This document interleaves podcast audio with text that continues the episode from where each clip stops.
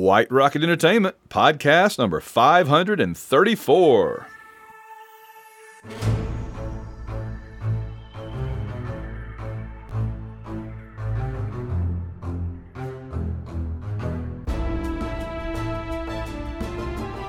It's the White Rocket Babylon 5 review podcast,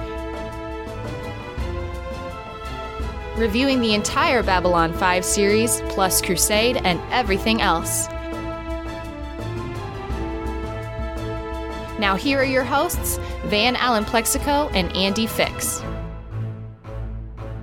Hello and welcome to the White Rocket Babylon 5 review podcast. I'm Van Allen Plexico, and I'm joined for this new series by my co-host, Andy Fix. Welcome aboard, Andy. Thanks, Van. How you doing, bud? Hey, doing very well. How are you, sir? I am doing excellent. Excited to talk some Babylon 5. Oh, yes. Oh, yes. This is our bi-weekly get-together to talk about Babylon 5, and we were just saying that I think that probably what we're going to do is just keep experimenting with our format until we feel like we found the perfect way to do it. And so we've come up with some standard questions or topics this time to talk about for each episode. It was kind of skewed last time because last time we both had a good bit to say, I think, about The Gathering, which is like a movie and took up a lot more time. But this time I think we can really kind of go in deep on three episodes. And I imagine going forward we'll be sticking to probably three episodes per show. That sounds good to you? That works well for me, sir. Okay, so we can put in about 20 minutes or so in each episode and thereabouts, more or less, depending. I don't think some episodes will need that much, and some might need a little bit more, as we get along. So I think we've got at least one really, really good episode this time, and a couple that I think also have some very interesting stuff going on. I mean, honestly, you can say that about almost any Babylon 5 episode, is that even if the A-plot isn't the greatest, there's almost every episode has something interesting going on somewhere in it. Agreed. The B-plots are often where you get a lot of the character development for the main cast. Yes, absolutely. So before we get rolling on tonight's episode, we're going to cover 103. And by the way, I think we're tending to go, we were just noticing that HBO has the first season in particular ordered a little out of order for a couple of the episodes or more. And we're going to do some research on that. I just noticed it and brought it to Andy's attention, and we're going to try to figure out what's going on. It may be, I don't think it's production order versus airing order, because the production order would have had Infection number one instead of Midnight on the Firing Line, I believe. So, but for some reason, they have them a little bit out of the order that we usually go by. So I suspect we will stick with the standard order. And that means that tonight we'll be looking at 103, Born to the Purple, 104, Infection, and 105, The Parliament of Dreams. And I'm very excited to talk about all three of these, honestly, because I found something in rewatching these for like the 20th time now. I found interesting things about all three of them that I either hadn't noticed before or things that they made me think of that I wanted to discuss with you that I hadn't thought of before. So I'm pretty excited. What about you? Did you find anything new or find any new inspiration watching them this time? I did. I found a new appreciation for two of the episodes that I really didn't have before. So, yeah, I'm excited to talk about them, too. Yeah, I think that's exactly right. And that's one of the things about this show. It's kind of a cliche to say it, but this is like a show that just keeps on giving. It never – every time you watch Babylon 5, there's new things to explore, to think about, to consider. And it just keeps giving. And I always worry that new viewers – I mean, it was probably hard enough for them back in the 90s when a lot of shows, didn't look like 2021 standard. But I worry that viewers will be put off by like how the first season looks and go, "This looks dumb. I'm not going to watch this." And you just got to get past that. We talked about that a little bit last week with The Gathering. You just got to get past that and focus on the characters and the story. And if you can do that, I think that this show is just so rewarding, I think. Right. And I think the common refrain you always hear is, well, if you can get through season one, you'll really get into it. But you have to watch season one. I know. And the funny thing about, you're exactly right. I've heard that forever. And I've said that a few times, honestly. Yep. But the funny thing about it is, that's what we say to the great unwashed that have never experienced it at all. For those of us that have seen the whole thing, we kind of go back, and there's things about season one that we really enjoy. I mean, like, I'm not suffering my way through season one. I'm enjoying the crap out of going through season one again. What about you? Absolutely. Like I said, you see, knowing the full story arc you know, having watched all five seasons, you get to see little tidbits that they drop here and there, and they're in every episode. And you say, oh, I had forgotten that they posted that in this early season one episode, and it pays off 4 episodes later. So, yeah, I'm thoroughly enjoying catching all the little Easter eggs that they planted in there that, you know, or the seeds, I guess would be a better way to put it, that sprouted later. So that's been a lot of fun for me. Yes, absolutely agreed. Yeah, I have one little factoid. I mean, one of the things I'm going to be doing. We've agreed on several questions. I think we can continue to add new questions we want to address and take some away or whatever as we go along. But one of the things I want to do is come up with little factoids that I want to mention, and you know, some big time fans will know these backwards and forwards, and other people may not have ever heard them. But this is something I just figured out the other day when I looked back at The Gathering one more time. Okay, we talked about how Richard Compton directed The Gathering, and so I did just a smattering of research on him, and I thought this was really fascinating. Okay, here's your bonus factoid from the previous episode we did from about The Gathering. The director of The Gathering was Richard Compton. He went on to be an assistant producer on the series, at least in the first season. He was married until his death in 2007 to Veronica Cartwright. Veronica Cartwright's little sister is Angela Cartwright, who played Penny on Lost in Space alongside Bill Mumy, who went on to play Lennier on Babylon 5. How about that for five shades of connection or whatever, you know, Kevin Bacon. 5 degrees of separation. Yes, that's it. 5 degrees. Yeah. How about that, though? And none of them are related to the Cartwright, Nancy Cartwright, that plays Bart Simpson. Just in case you were wondering, neither one of the Cartwright sisters is related to the one that plays. I actually looked that up just to be sure. I'm like, I wonder if they're related to her. And I actually found an interview that Nancy Cartwright did, and one of the questions they asked her was, "Are you related to Angela and Veronica?" And she says no. So I thought that was interesting. Okay. Let's get on into. And by the way, I calculated that if we do an episode, 3 episodes a week, every 2 weeks, we will have 26 episodes, right? Every 2 weeks for a year to do a year. So in a year, we will do 26 times 3 is what, 78. So in a year, we will be well into season 4. Yep. So a year from now we'll be in season 4, and it'll take us a little over a year to do the whole series.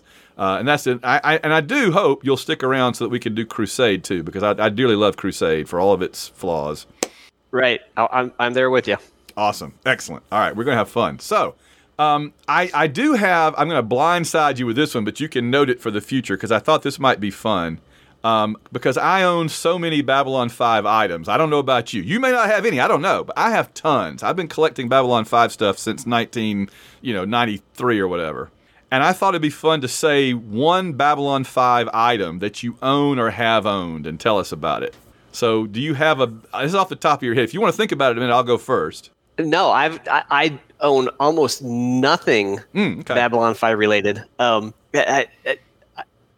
That came out at a time when I just wasn't into collecting sci-fi stuff, so I don't have much. I do have one item, and I actually have 2 of these that is worth quite a bit of money. It is the monogram model of the Star Fury. Oh yeah, I have not built it. They're both boxed. They're both fantastic looking models, and I bought some extra pieces for them, some extra decals, some custom made decals for all the different. All the different pilots that they showed throughout the series. Awesome. I haven't built them yet, but they are pretty rare these days, and they go for quite a bit on eBay. So I'm pretty darn proud of those things. That's awesome. I had the Babylon 5 station model that they put out, but I don't know whatever happened to it. It's long gone. I actually did build it back like 30 years ago. I guess I'm going to start out. I think that probably I have quite a few that either are valuable or cost me a lot of money, but I think I'm going to start out tonight mentioning the most expensive probably thing that I have. And that is I have the full, and those of you that have seen me at Dragon Con know about this over the years, I have the full John Sheridan black uniform. It was custom made. That's cool. By the costumers that were involved on the show in Los Angeles. It's got some of the same fabric. Wow. Yeah. The one difference is they substituted a cotton blend for the wool blend they used on the show, they told me, because they said that the wool blend is just too hot and scratchy. Right. The poor actors were wearing a really hot, really scratchy thing. Yeah. So mine is actually cotton. It's a little stiffer, but it's not as hot and itchy. But I've even got the vest, and it cost a pretty penny to have it made. And then I've had it modified over the years to be even more and more accurate, because there were a couple of places in it that they kind of substituted some, slightly less than desirable elements for what it could have been.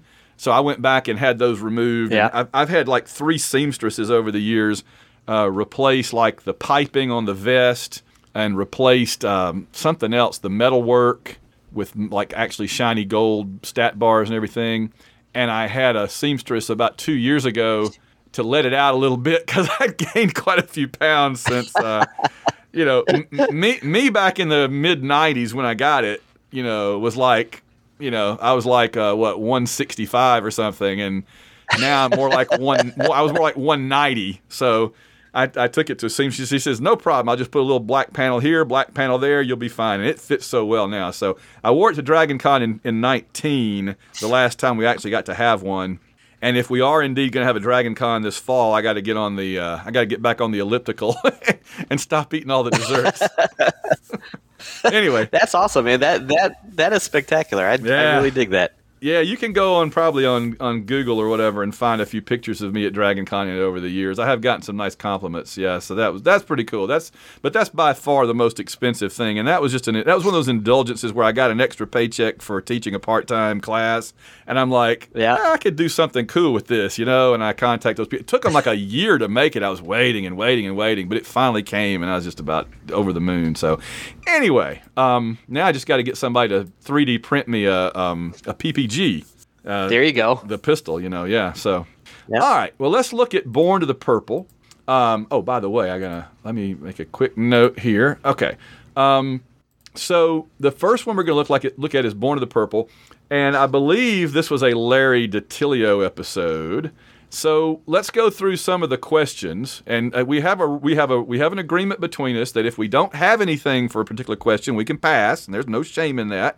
If you got 2 things, that's fine, 2 or multiple, but we can even go back and forth. But the first question I have is, what was your high point of the Born of the Purple episode? The high point for me was the way that the commander kind of worked the whole scheme out to get the crystal back. I thought that was kind of cool. Yeah. Because it just shows his more devious side and his willingness to be a little shady. And again, Jakar was the butt of the the scheme. So I really enjoyed the way they resolved that. I thought that was pretty cool. I guess I'm remiss. We should kind of give a quick summary. So I'll do this one, and I'll let you do the next one if you want to. This one is where it's mostly a Londo episode. They tend to focus an A-plot in the first season, particularly on one character. And this is mostly a Londo episode where he's got his new girlfriend, the dancer, Adira, and Adira Tyree. And she's actually like a slave and is being forced by Trakis, this weird alien, to try to steal secret intelligence files from Londo. I mean, that's pretty much it, right? That could bring down the Republic or ruin him or whatever. So, but he really loves her. That's the thing about this episode, I think, that we need to carry away. And again, we have a no spoiler policy, but I do think people need to bear in mind, Londo really did love her and wanted to have, a relationship with her going forward. She meant a whole lot to him. So I think that's pretty important. Would you agree? Absolutely, and I think that's what sold this episode for me. Like I said, I came back to this episode and got a whole new appreciation for it. Knowing Londo's story arc, this episode and his relationship and how it, how everything played out, just really hammered home the whole tragic feel of the character. When I first watched it, I thought he is, he's just a clown, just a buffoon. This is kind of a silly episode. But now, having seen all the the following seasons, this really sets up his character arc very well, and I really had a whole new appreciation for the subtlety and the elegance of it. That's what I want to kind of warn the new viewers about, is don't think about episodes, because if you're a new viewer, And remember, we're not going to spoil, but I'm going to warn you. If you're a new viewer and you've heard people say, oh, season one, just get through it, nothing great happens, that's not entirely true. And episodes that you will think this was a one-off and we'll never hear from this again, sometimes that's true and sometimes it's not. So pay attention, because things that you think are just little episodic, you'll never hear from that again, become very important later on. But some of them don't, see, and so you don't really know which ones you know what I mean? It's like part of the fun is the unpredictability. Are you going to see this again? Are you going to see that again? You know, so right. That's really fun. My high point of the episode, I'll go with the B plot, just because you got the A plot, which I think is excellent. I'm going to go with the B. I guess it's the B plot, which is somebody was using the gold channel to make calls. It's kind of the equivalent of like if you live in a dorm and somebody's making long-distance calls and the dorm leader is trying to find out who's abusing the telephone privileges or whatever. It's kind of, but it's on a space station. I thought that was kind of funny, because that's a story that, you know, that's a plot that a lot of people can relate to, is somebody's making long-distance calls and running up the phone bill, you know. It's kind of that, that's kind of the plot. But what I really liked about it was that Garibaldi figures out that it's Ivanova, and then he kind of lets her off the hook. He kind of looks the other way because he understands just how important it was. And I thought that was... I continue to be surprised at how much I like Garibaldi in Season 1, because I've never been a huge Garibaldi fan, but he really is a likable guy in the first season, I think. Yep. I agree. Garibaldi and his arc was probably my favorite of the entire series. So yeah, I think they set him up well, and they set up his arc well as well. So I know Garibaldi. Well, let's not get into spoilers. Right. But yeah, he was my favorite early on because he had kind of the lighthearted side, you know, the watching the Daffy Duck and all that stuff, and hey, let's go get a drink and stuff like that. But then, just like Londo, just like Jakar, just like everybody, he grew from there, and they built on that foundation, and things changed, but the character, he remained true to his character, and just the development of his arc was spectacular. Yeah, I agree. And very real. Yes. And I think in some ways, you know, there's a little JMS in a lot of the characters. And I can see some in him, right? Dealing with his family and all that, and his father and all. You can kind of see there's the Russian side in Ivanova, but there's the there's a lot about Garibaldi though that I like in this season, just because in this season he's more lighthearted, he's relaxed, he's having fun, he's joking around, and yet he's being the sleuth, you know, the detective in a way, and I really appreciate that, you know. So enjoy that. It's really good. Okay, low point of the episode. What was your low point of this episode? You know, the low point was when they were being chased by the bad guys, and these two gangsters came around the corner, and they looked like rejects from a bad Miami Vice episode. I mean, the mirror shades, the hairdo, the costumes. I actually laughed out loud. It was so ridiculous. I think that a lot of the bad production stuff, especially in season one, involves the bars, the dance clubs, the Zocalo stuff, because that's where you can see that they did some paint, they did some Christmas tree lights, and ooh, it's outer space. Right. That part of the station looks cheaper to me than any other part. And I will say, this is not a spoiler, just to say, I think it's fair to say we see less and less of that as the series goes along, and that's a good thing. Right. We don't spend near as much time in like the dance clubs later on in this show as you do in season one, and I think that's probably for the best, because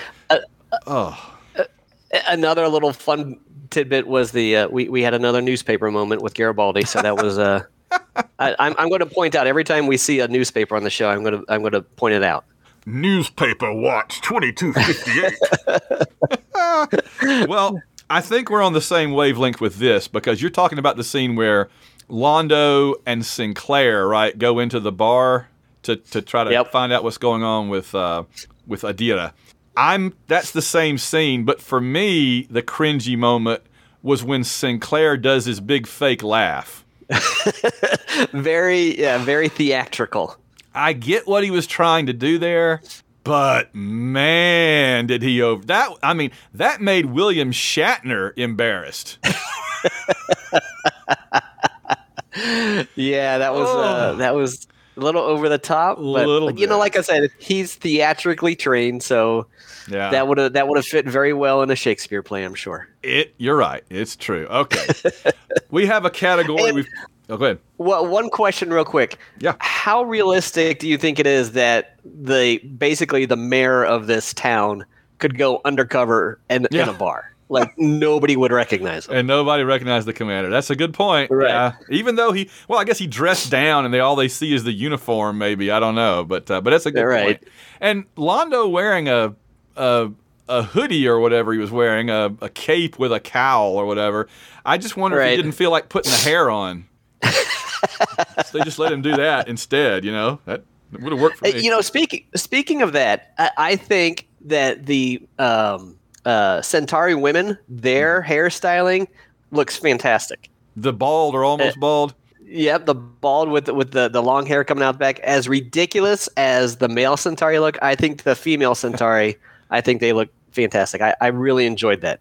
They shave their heads and rise above. That's how it's described. I love it.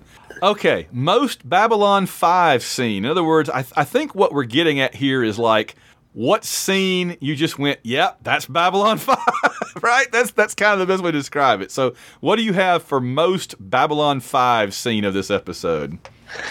You know, this one didn't have a lot of really big Babylon 5 scenes for me, so I'm going to pass on this one. Okay, cool. Here's mine. Londo thanks Jakar for saving his career and the Centauri public, and Jakar is like, ugh, and leaves.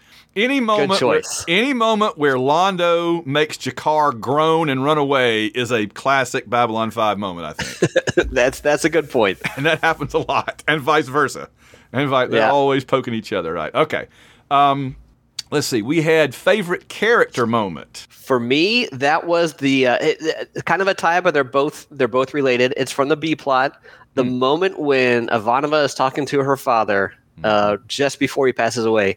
That was a touching moment. I thought that was extremely well done, extremely personal, extremely human, and I thought that was fantastic. And then the moment at the end when Garibaldi kind of lets her off the hook, but did it in a way where, you know, he's not dressing her down or anything like that. He's just very subtle about, I don't know, it must have been another gremlin, but it's all taken care of, right? Yeah. I thought that was really cool too. Yep, I agree. I think my favorite character moment was just seeing Londo being so happy because, you know, the so much of Londo is being goofy and wacky and, oh, my good dear friend, Mr., you know, and then he has other stuff that happens later, of course. But just seeing him just happy and content is so nice, and that he truly, you know, loved Adira. That was so obvious to me. That was my favorite character moment. Although Jakar always is going to be in competition for this because he always has so many great moments. Right, and that's a credit to the actor. He totally owns that character. Andreas was awesome, yeah. Yep. Okay, let's see. We have, rolling right along, we have funniest moment. Funniest moment? I think it was oh, golly, there were so many of them. I know. I think it was right there, right when Jakar knew that he had been had yet again by the commander and by the Centauri. I thought that was really funny. Just the way that he was like, ugh. Oh, yeah, absolutely. I think this may be a category we have to omit in some episodes, but we're still in the time where there's funny moments. I think for me, there were two. One is Veer is playing like a Game Boy, which is funny enough. And then Sinclair takes it away from him and he sulks. Later, when we come back to the same room, Jakar is playing it. Right. Jakar and his assistant. His aide are kind of fighting over it, yeah. They're playing it. That cracked me up. And then the other one is both Londo. This is a classic Babylon 5 line, right? Both Londo and Jakar separately, when they send their assistants to negotiate, they say, don't give away the home world, which is hilarious, I thought. So that was great. That was classic. All right, let's see. I have a few random factoids I'm going to throw out there, and if you have any, you certainly can too. But I just filled up my notebook with a handful of factoids. All right. I mentioned this is a Larry DiTillio episode. I think he writes part of season one and part of season two. He had worked with JMS before, I think, on Captain Power or maybe the real Ghostbusters when JMS was doing a lot of animated stuff. And so they had a good relationship, and JMS brought him in to be a writer. But after season two, DiTillio goes his own way, and I wasn't sorry to see him go because, you know, again, season one is a little more episodic, and so you can have somebody else writing episodes that are just exploring the characters, letting us get to know the universe. But after like season one, season two, you really do need one voice, more or less, and that's what we're going to get, you know. But right. DiTillio was responsible for a lot of the sillier things that made it seem like Babylon 5's universe was a lot bigger than we thought. Like, for example, they always like to, he throws out things like Euphrates sector, that's a DiTillio, or things like Jovian things, like the Jovian sunspot. They don't always make sense. They kind of sound good until you think about it. Like, wait, that's Jupiter. How does Jupiter have a sunspot? Right. That doesn't make any sense. So that's all Larry DiTillio. I appreciate what he did for the show, but I'm not a huge fan of his episodes, his writing. I did note that Fabiana, the actress that played Adira, she didn't shave her head. That was a headpiece, just like Londo wears. Peter Jurasic has a full head of hair. I thought it was interesting that Trakis, the bad guy alien, is not a Centauri, but they never say what he is. We right. never do find out what he is. He's just some random alien. We did see, I don't know if it was this episode, somewhere in here we do see Nagrath a couple more times. So I'm trying to enjoy all the Nagrath while I can because it's not a spoiler to say they quit using him. He just wasn't that thing wasn't working out too well, but I do love Nagrath so much. You know, he was in 3 of the first 5 episodes, I noticed. So wow. I thought he was going to be a much bigger character than what he turned out to be. I know, and I wouldn't have hated it. I kind of liked him. If they could have gotten a better puppet, that's the only thing. Right. And then, let's see, I have notable guest stars, and really the two, well, the notable guest star this episode was Clive Revill playing Trakis. You may or may not know this, but the guy that played Trakis, Clive Revill, also played the Emperor in The Empire Strikes Back. I did not know that. He was replaced in the special edition by the guy, you know, what's his name, that plays him in everything else, in the right. prequels and everything else. But yeah, he was the original Emperor. And then there was Kodath. She's the assistant, and we're not going to see much more of her because before these 3 episodes we're talking about tonight are over, Kodath goes out the airlock. Right. Good. All right. So finally, unless you do you have any other things you want to say about it before we do our rating? I do not. Well, you know what? Yeah. I do want to say that. Well, I've already gone over that. How much I enjoyed this episode when it popped up in the feed. I didn't think I would, but I really had fun with it. I thought Londo's like what you touched on, Londo's emotions for the girl. I thought they were extremely well written, and it was neat to see that side of him. Well, that's one of those things that when you watch it the first time, you're just like, you take it for granted. Okay, Londo's kind of goo-goo-eyed over this girl. What? So what? When you've seen the whole thing and then you come back and you see Londo being all goo-goo-eyed over a girl, it means more than it did the first time. I don't think that gives anything away right. just to say, because we know these characters change and evolve and things happen to them. And it's just good to see him in this place, I think. I think that's good. And if I recall correctly, this isn't the last time that this relationship is addressed. Right. That is correct. Okay, we were talking about doing a 5-star possible rating for each episode. Now, I want to make clear, they're all pretty good. So getting a low number out of 5 is not necessarily saying we didn't like it or that it was bad so much as we are comparing it to what we know is coming, okay? So at least for me, my star rating is in light of what I know is ahead. So my rating for this episode was 2.5 out of 5. What did you rate it? I give it a solid 3, simply because I do enjoy the character of Londo. There you go. Cool. Okay. Yeah, and again, I mean, if all we'd seen so far were the episodes that we've seen so far, I think I would have given it a higher rating. But knowing what's coming up, for me, it can't go beyond 3. I got 2.5, 3. That's fair. Okay, let's move on to 104 Infection, and after we do this one, I'll thank our patrons, and then we'll do our last one, The Parliament of Dreams. This is a very denigrated, slandered episode. It was the first one filmed, and so the actors were still getting their feet under them just for the first time, really, a lot of them. And it really is one that doesn't have a very good reputation with the fans or even with JMS. Again, do you want to summarize this one in a couple of sentences for us? I can do that. The A plot was one of Dr. Franklin is introduced in this episode. Mm-hmm. One of his friends or one of his former teachers is visiting the station.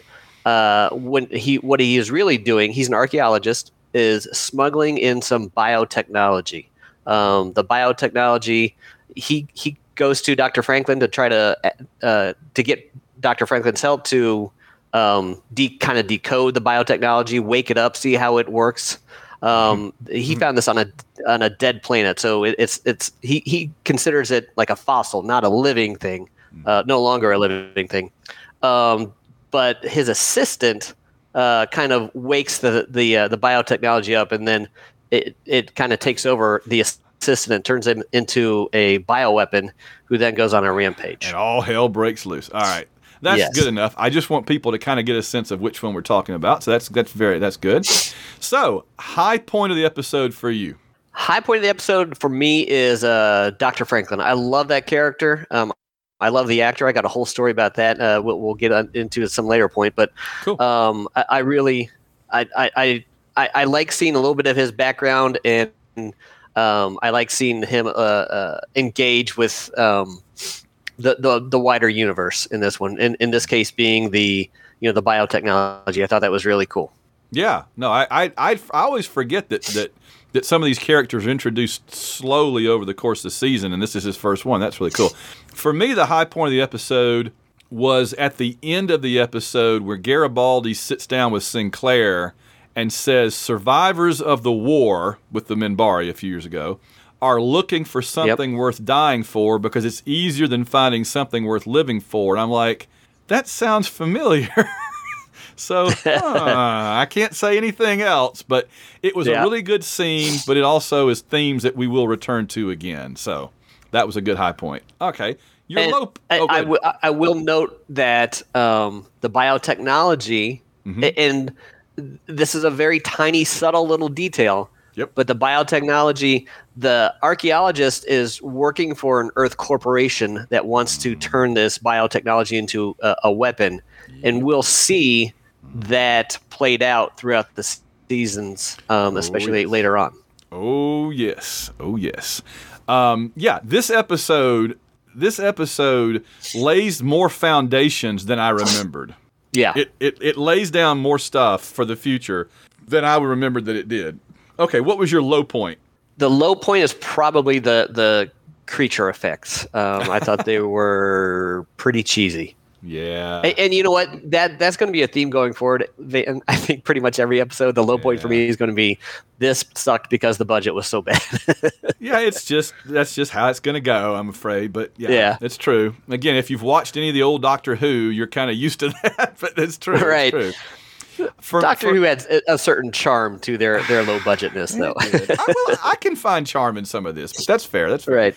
The low point for me was anything involving the blonde, curly-headed reporter, because she was so ham-fisted. They do later on they do episodes with reporters coming and all that. It's a theme that MASH used to do, and I feel like JMS kind of borrowed it from MASH. Maybe he didn't, but but I've seen it on MASH before I saw it here.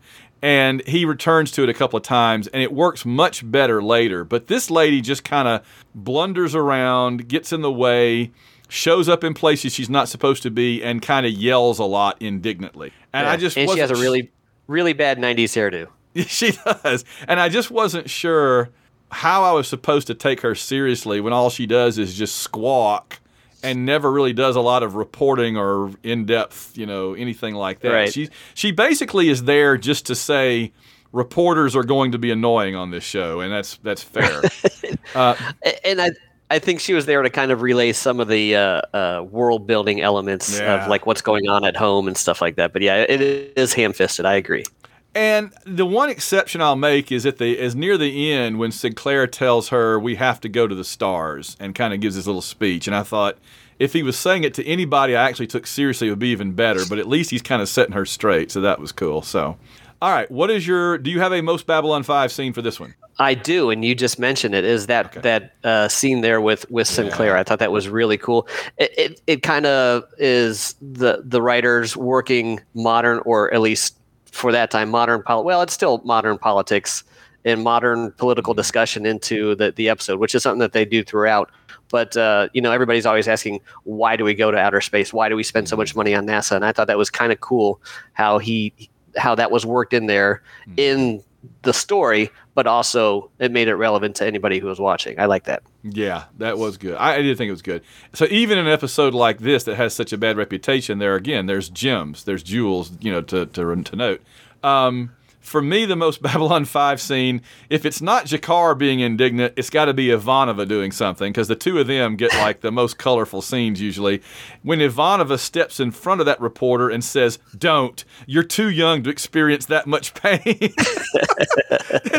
I mean, that's the kind of line Ivanova gets a lot as the show goes along. I think she gets better. She gets better lines.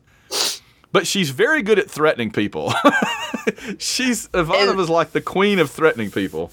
And the actress, her delivery is so spot on that it doesn't come across as cheesy. It comes across as, I'm not going to mess with this woman.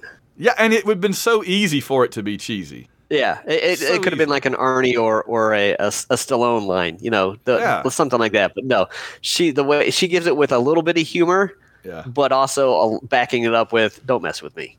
No, I agree. I think that was very good. Okay, favorite character moment. My favorite character moment was when Dr. Franklin was talking to his archaeologist buddy. I thought that was neat. A little bit of insight into Dr. Franklin's character and how he thinks bigger, thinks outside of just his lab. He's about science and stuff like that. I love the character of Dr. Franklin, so any insight into that, and he gets more airtime later in the series with some really cool character moments. But I thought that was a neat little tidbit. That was all right. I got two. They're based on dialogue, which of course JMS does pretty well. Sometimes he repeats himself, but pretty well. One is at the very beginning when Garibaldi's buying the product from the alien in the hallway. And he says it's either an aphrodisiac or a floor polish. And then later he buys it. And he says it better not leave a waxy yellow buildup on anything. That was pretty good. And then I think Sinclair had a good line where he said, I was transferred to an outpost so remote you couldn't have found it with a hunting dog and a Ouija board. That's a classic Babylon 5 line right there. That's pure JMS. Yeah. That was really good. You can tell when they're DiTillio episodes and when they're JMS episodes, I think. And this seemed like a JMS episode for all of its flaws, right? It felt very JMS to me. Let's see. I have a few random factoids here. And again, if you want to note anything, you can. This was the first episode actually filmed, and JMS wasn't thrilled about it. I thought this episode has a very Crusade feel to it. When we get into Crusade later, it's about finding ancient technology under abandoned alien worlds, and this is pretty much where that's going. So this episode not only talks about the organic technology and everything, and lays a few other seeds for seeds for the future. It also kind of sets up Crusade. Would you agree? I would agree, and that's a perspective I hadn't even thought of. But now that you mention it, I think that it segues perfectly into Crusade. I think that David McCallum's character there, the archaeologist, could have been on the Excalibur. Absolutely. Yeah. IPX, Interplanetary Expeditions, makes its first appearance, but not its last. Vance tells us it's a front for a bioweapon supplier company. I'd forgotten that, but because IPX pops up a lot. And the very first time it does, they go ahead and say, oh, it's just a front for a weapons supplier. I'm like, well, dang, man, there went that. Go ahead and let us know that up out the. So, yeah, I get the feeling a lot of their employees don't realize that, though, because they just think they're doing work. Let's see. There's a lot of cyberpunky feel to to all the Earth corporations. Yes, absolutely. Let's see, a couple other things. We talked about the alien technology. This, like I said, the first episode where a reporter comes aboard, but not the last. Oh, this is interesting to me because it's the first episode written and filmed. They mentioned the night shift coming onto the command area, but we never see them. And early on in the discussion around this show, there was talk that there was a completely separate command staff that worked opposite hours from the one the show is about when they're off duty, but they never show them, and eventually they just kind of drop that idea entirely. Because I don't remember, like, later episodes ever mentioning the night shift. It's always, you know, Sinclair or Sheridan and Ivanova and whoever else, you know, Corwin. You never see, like, another commander or another second in command or anything, right? So I don't think they ever even mention that again. You know, I think that somebody should get with HBO Max and mention that this could be a setup for a cool animated comedy series based on the night shift. Oh, Babylon 5 After Dark. I like it. Right? Yeah. That would be great. I mean, right. No sci-fi series has done that before. Oh, wait. But oh man, the things that you could have going on with, like, Londo brings some carnivore onto the station and it's chasing Jakar around, and the After Dark staff has to try to track it down with flashlights and nets and stuff. And I'm 100% in on that. I'm down with that 100%. Let's see. Oh yeah, a couple other things. Garibaldi mentions to the reporter references to where he and Sinclair were on Mars walking across the desert. You actually can read that story in the first few issues of the DC Babylon 5 comic book. I have that around here somewhere. That was the very first storyline they did in the comic book, was Sinclair and Garibaldi on Mars. And while they're on Mars walking through the desert, they see something that I absolutely cannot mention yet. But they do see something very important when they're stranded on Mars. So have you ever seen those comics, Andy? You know what? I haven't. I know what you're probably talking about. I have not read those comics. I've heard mixed reviews of them. Yeah. But I really ought to track those down, especially on Comixology now. They might be out there somewhere. I'll have to see if I can't find them. I have to see. Yeah, and you know, it may not be the first story, but they only did like 12 issues, I think. And then later on they do a JMS himself wrote like a 3-parter later that I again cannot talk about what it's about. But yeah, those were those were I think the two best stories the comic book did, was the one JMS did later, and then the Sinclair and Garibaldi one. The rest of them are bad art, bad writing, just, you know, throwaway side stuff. Right. So. Same as most of the early novels, which we'll talk about maybe someday. Let's see. One last thing. Oh yeah, I had a note here. I'm going to vaguely mention that Franklin refuses to let Vance get away with it and turns him in. But don't you know he's going to get let loose? I mean, yeah. The one thing we know about EarthGov already is it's a little shady, right? It's a little shady. It's a little shadowy, and I didn't say anything. And so he's totally going to get let loose. There's no way he's going to jail. Right. All right. So notable guest stars, there were two. David McCallum from The Man from U.N.C.L.E. is Vance. Marshall Teague comes aboard and plays. Oh God, remind me who he played in this episode. I've kind of blanked out. I'm not sure. Who did he play? I'm trying to think. I don't even know who played the reporter, and honestly, I don't care. But no. Marshall Teague is in this episode. He goes on to play an important Narn character later, so we'll see a lot of Marshall Teague. He pops up at conventions too. So, God, he played somebody in this episode, and I'm just totally blanking out on it. It's annoying me. Oh, the dude that gets covered in the technology, the main bad guy. Oh, that's him. Yeah. Yeah, I didn't know that's. Wow, I didn't even recognize him when he comes back as a. Wow. Yeah, he's. That's kind of cool. Yeah, it is. Yeah, he's a good dude. All right, episode. Do you have any other tidbits? I don't. Okay, so I'll give you my rating. I think this episode gets something of a bum rap. Some people consider it the worst episode in the series. I'm like, if this was the worst episode in the series, I'm fine, because they're all better than this. You know, I liked it better than a lot of first season and a few other, at least one other season episodes. I thought this was just a good, straightforward sci-fi action story, and it introduces quite a few I was surprised how many important things it introduces that we foreshadow for later or need to know about later. I was just surprised how many. And so I gave it another 2.5. The only reason I gave it 2.5 is, again, A, what's coming up later is so great, and B, like you said, it does have some issues with the special effects and the costumes and all that. But honestly, I was prepared to give this like a 0.5. This episode getting a 2.5 is a huge win for me for this episode. Yeah. So what did you think? I agree with you. Like I said, I got a whole new appreciation for this episode. Mm-hmm. I also give it a 2.5. I think the story was strong enough. Could you imagine if they had like H.R. Giger type effects for this creature? Oh, yeah. How much more impactful the A story would be. So the story alone gives it a 2.5, or it could have been a 3 or a 4 easily if they had better effects for that. I agree. I think that's absolutely valid. Okay. Let me pause for just a second because our shows don't have advertising. You know, everything that you hear on our shows, whether it be the White Rocket Entertainment Network or the AU Wishbone or the On Her Majesty's Secret podcast, they are all on the air because of people like you, listeners who want to help us stay on the air. And we have a couple of new ones this week.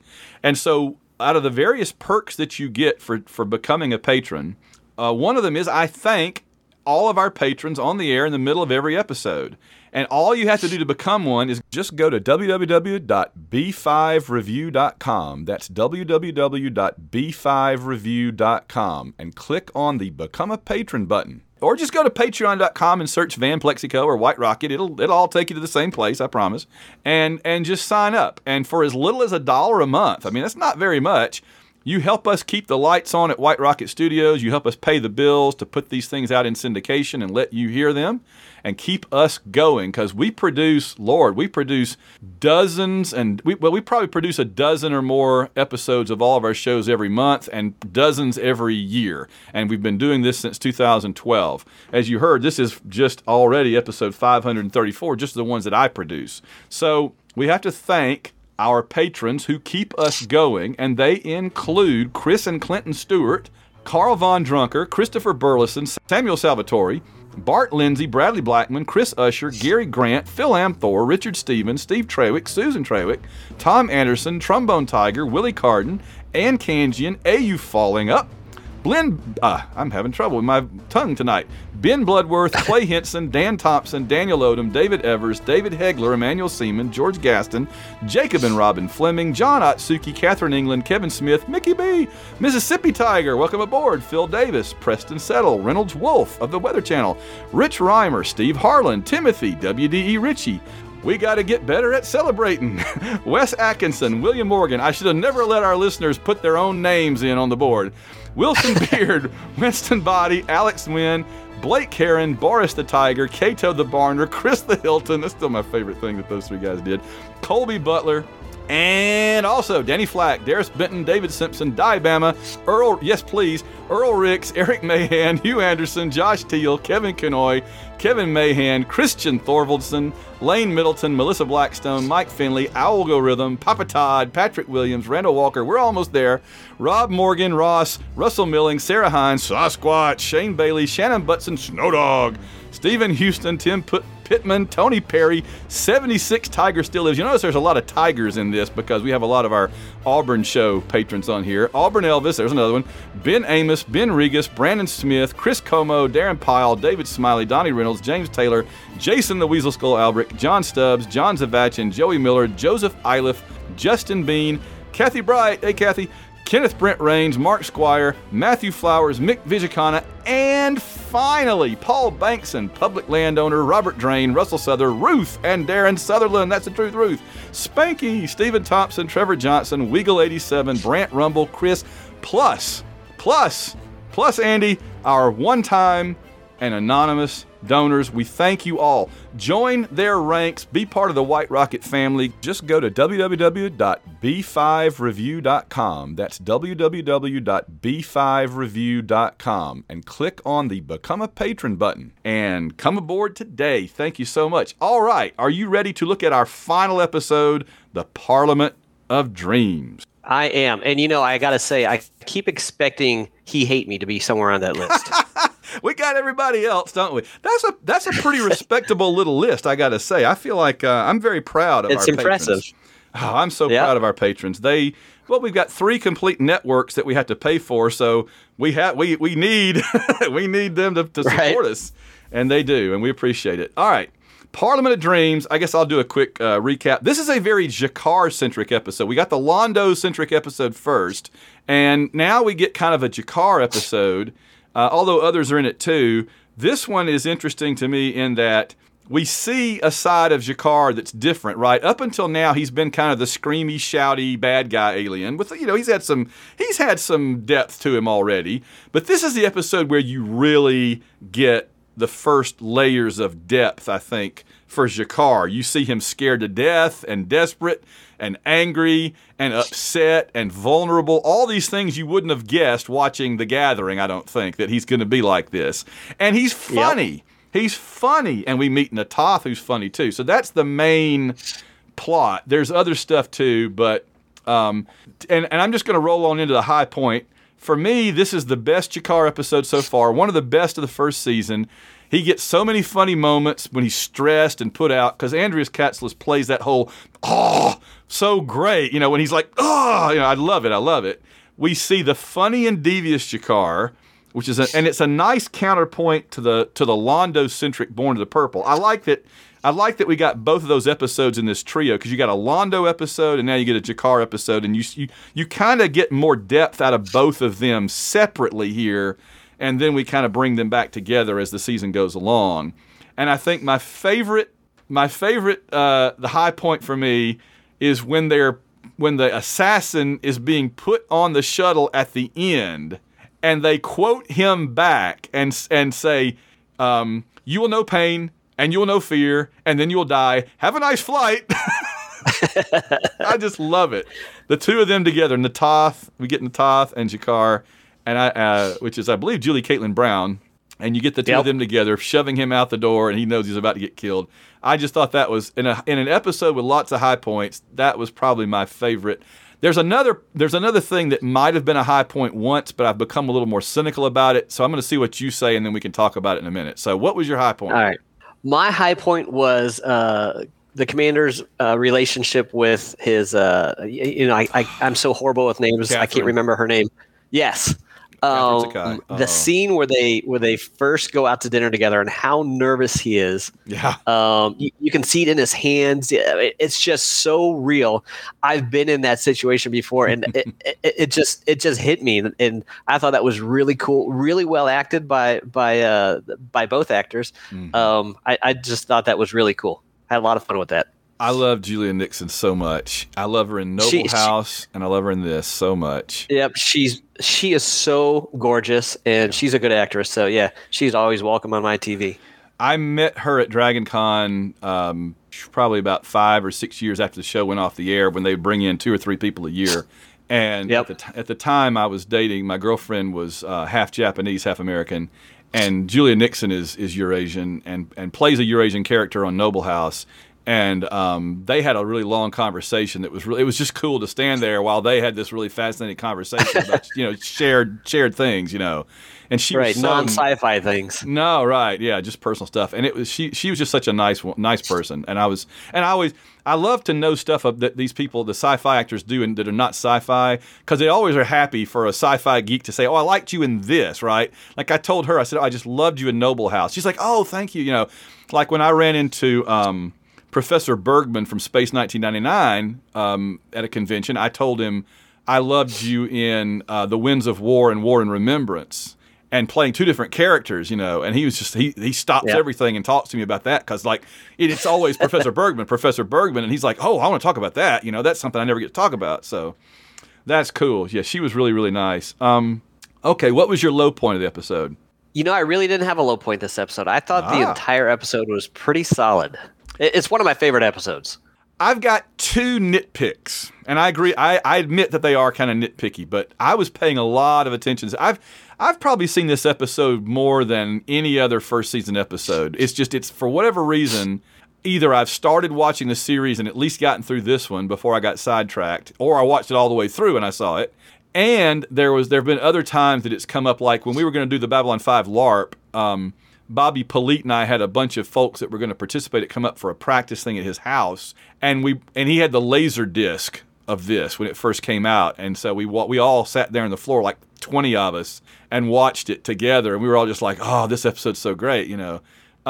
Yeah. So I've seen it a lot, but to this, I noticed something this time that I never noticed before. Two little nitpicks. One is, this is the lesser one, okay? The assassin tells Jakar that the pain givers will cause him to experience pain such as he cannot conceive of. Well, the problem with that is he's already zapped him with them. Right. So if he's already experienced it, how could it be pain he can't conceive of? Huh? I took that to mean that he could turn the dial up a little bit. All right. So in other words, he could go to 11. Fair enough. But I just, when he said that, I'm like, but you just did it. Okay. Well, I told you it was a nitpick. Here's the other one. This is one that actually bothered me. It never bothered me before because the scene is so entertaining. When the Centauri are doing their party / religion, their religious ceremony is basically a party, right? It's right. Just a drunken party. The old Roman tradition. Yeah. Yes, exactly. Oh, by the way, that's why we had those people up to watch that episode. I forgot. It's because we were going to do the LARP, and we did the LARP.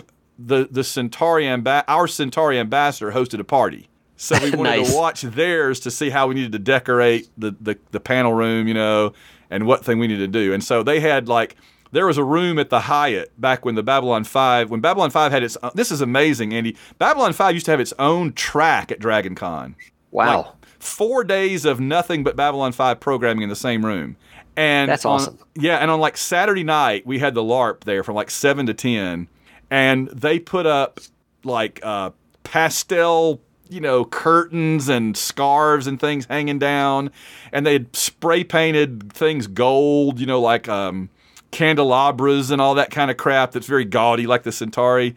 It was so great. I think it's on YouTube, honestly. I think if you go on YouTube, you can find our LARP, but I don't recommend you do it because you'll see me 15 years ago, and it's probably, or 20 years ago, and it's pretty embarrassing. That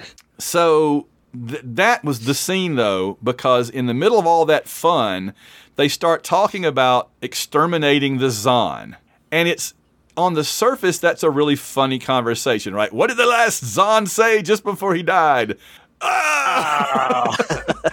But Veer is enthusiastically cheering the genocide they committed against another race. And I'm like, from everything we know about Veer over the course of this show, how could he be doing this? How could he be cheering and celebrating, oh, we wiped out those entire beings, those sentient creatures, Valtu, you know, and I'm like, no. So it just, that was the thing that rang false for me, is that Veer would ever be this excited about killing anybody. So, but you know what? I kind of liken that to the Westerns that we watched growing up and playing cowboys and Indians as kids. Okay. We didn't really think anything about, you know, the cowboys come in and shoot all the Indians. You know, that's just what they do. Played an Indian, you fell over when you got shot by a cowboy. So it is such ancient history to Veer that it, you know, it's like us making jokes about the Spanish Inquisition. You know, it was horrible, but that was, you know, 2,000 years ago. So who cares? Well, I will give you credit that you have tonight found legitimate excuses for what I'm objecting to. So I'll take it. I'll take that to the bank. But I still, still not sure. Okay. I also have, by the way, I took the liberty of adding a sort of gray point. Now, this is where I say that at one point, this might have been my high point of the episode, but now I'm almost tempted to make it my low point of the episode, except for Veer being a genocidal killer. And that is that at the end of the very end of the episode, the big clever thing Sinclair does is to bring out a Muslim, a Jew, an Orthodox, you know, a Christian, a Protestant, a Catholic, a Hindu, blah, blah, blah. Okay, I get what you're doing there, JMS. That's really cool. You're saying, look how diverse we are. It's our strength. That's wonderful. I have zero problem with that. That is wonderful. But The thing that bothers me about it is that the show is saying humans are the only ones that are diverse.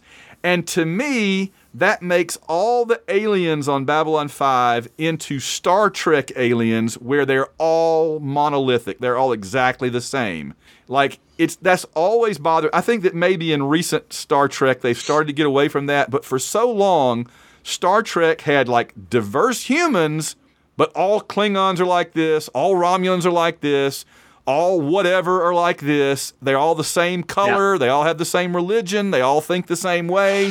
Every alien race is one thing, and we're diverse. And that, to me, the end of this episode played into that. And I thought that was kind of taking the easy way out by JMS. What are your thoughts on that? You know, that is one of my favorite scenes. And I get where you're coming from, but that is a sci-fi television. That's a sci-fi trope in general. Yeah. I mean, you get that in any sci-fi, episodic sci-fi, like, and even Star Wars and – yeah. Especially Star Trek. So that didn't bother me as much. And I really enjoyed that he did highlight the diversity of human religion, of the Earth religions. I thought that was – I thought that played into the whole JMS must be a very spiritual man, because that is one of the themes that runs throughout the entire series is spirituality. And I thought that played into that theme very well and highlighted that theme very well. I thought that was great. I felt the way you do every time until this time, but this time it just kind of jumped out at me. But yeah, JMS is a confirmed atheist, but he's kind of like Carl Sagan in that they both were atheists who saw the value in spirituality. Yep. Right? They were never out to get it. Neither one of them have ever been out to get it. They just are like, I'm not personally buying this particular product, but I understand how it can be very important to have this product for a lot of people. And I respect that view 100%. So fair enough. What do you have for your most Babylon 5 scene this time? Most Babylon 5 scene for me would be the Minbari celebration. I thought just the amount of foreshadowing and world building that they put into that brief scene, I thought was really well done. You know, I'm going to say that my gray point of the episode was still the most Babylon 5 scene. I do think that having humans showing off all the different religions and everything – That's a very JMS thing to do, and it's a very Babylon 5 thing to do. Even if it kind of bothered me this time, I think that's still my my most Babylon 5 scene. Yeah, I wavered between those two scenes for my most Babylon 5 moment. So what about character moment?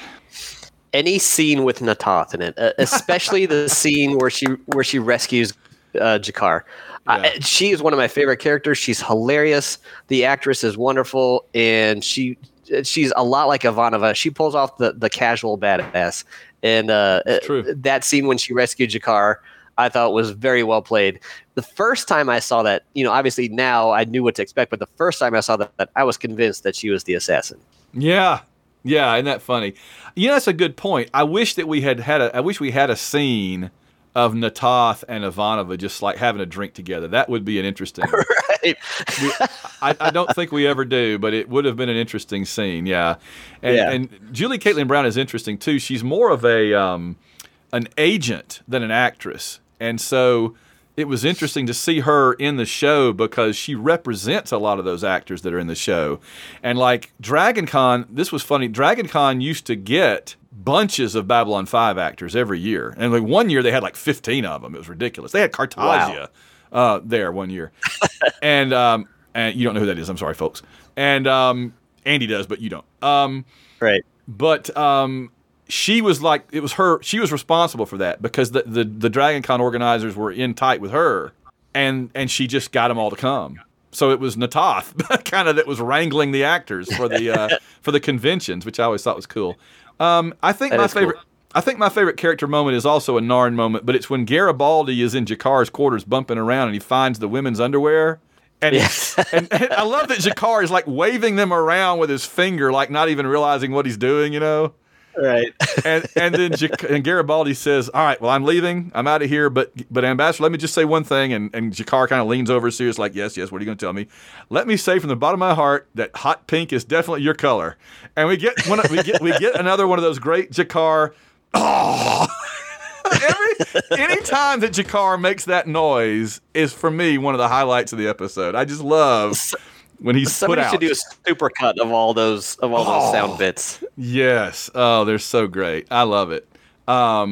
One thing we do establish from this episode along the characters' moments, though, is that Jakar would rather die than cry out in pain. He has that much pride and dignity. That's interesting. Okay, so go ahead and note that down, folks. And also, one other character thing I have to mention is, I think you mentioned it already, is Catherine Sakai with Jeff. When we get past season one, I can come back and mention something. But yeah, they are so great together. I love Catherine Sakai.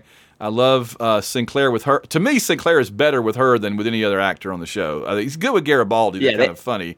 But he's so good with her. Yeah. So, yeah, that was the top thing. I got a couple of quick factoids. One is this episode won an Emmy for makeup design. Better this one than the last one, right? Because there were a lot of aliens in this one, and they all looked really good. So they didn't have any weird genetic monsters running around blowing stuff up. And I also made a note. I think that, this episode reminds me that first season Garibaldi is the best Garibaldi. That's arguable, and others that have watched the whole thing may argue with me, but I think first season Garibaldi is my favorite Garibaldi. Let's see. The only notable guest star is Julia Nickson, as I said, is Catherine Sakai. I will just note that Jeff Sinclair is Joe Straczynski, and Joe Straczynski's wife was named Catherine. Yeah. Catherine Drennan. So make of that what you will. Yeah. Episode rating, Andy. Well, I want to point out that we both neglected to mention that this was the introduction of Lennier, who is a fun character. Crap. Yes, it is Lennier. That's right. Yeah. Doesn't want to look up. She has to tell him to look up or he'll be forever running into things. And the amount of world building that they do in that little conversation was really cool, too. The Grey Council, Satai Delin. Yeah. And his shock and why are you hiding that? And she's like, I have my reasons. Shut up. Yeah, I'd have to answer some questions that would be uncomfortable to answer right now. Let's just not worry about it right now, basically. Yeah. Yep. What is the Grey Council?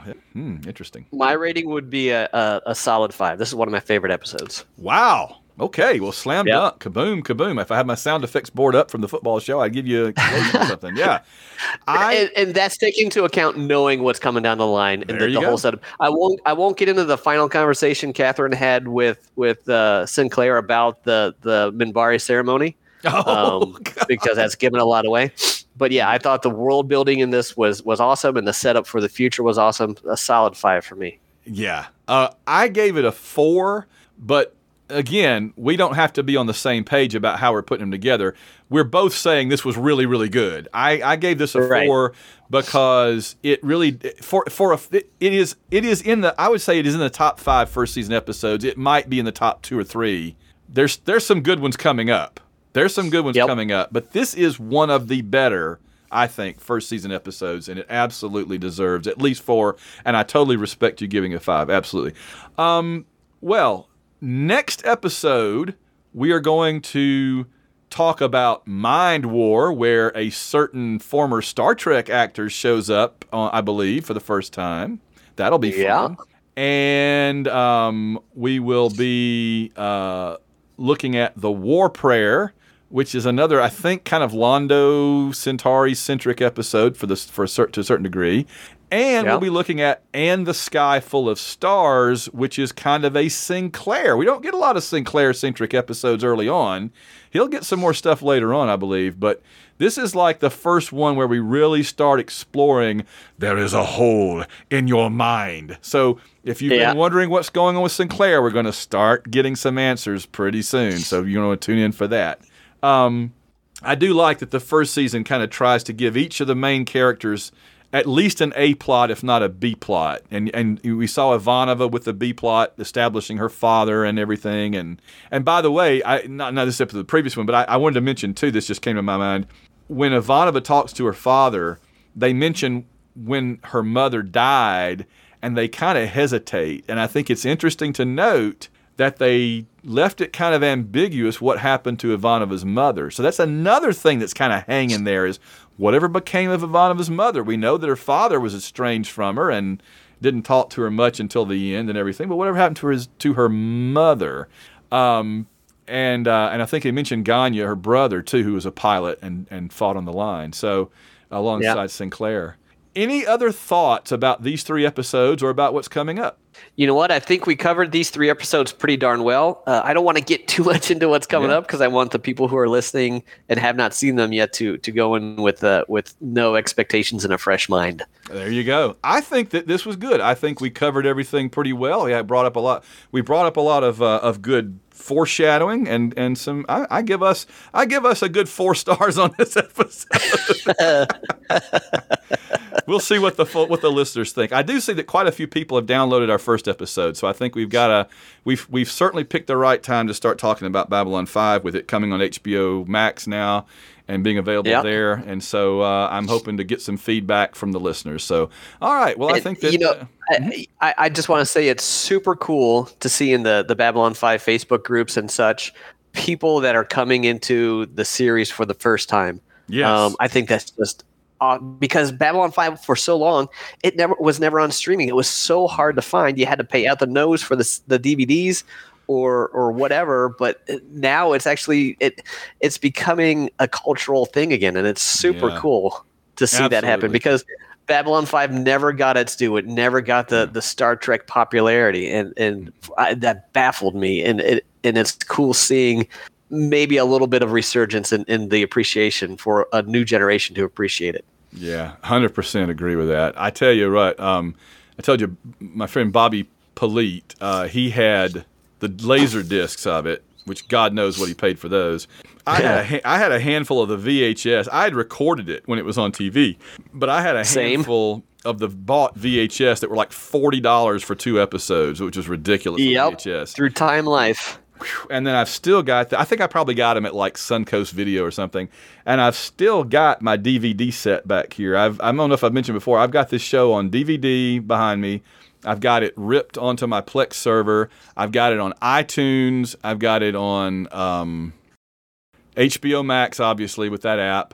And some other way, it's just universally available in my house. Way more ways than it needs to be. I have to decide every time. Well, how am I going to watch it today? What am I going to? How am I going to go about it? So, I recorded every episode when it got the replay on TNT. Yep. Recorded every episode on VHS.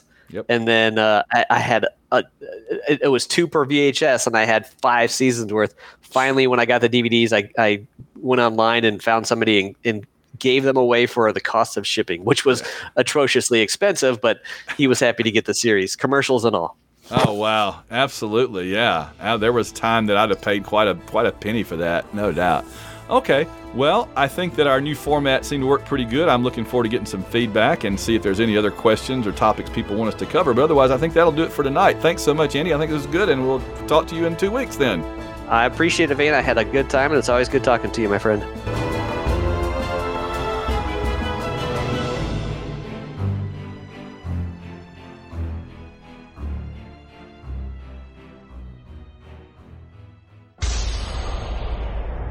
This has been a White Rocket Entertainment production.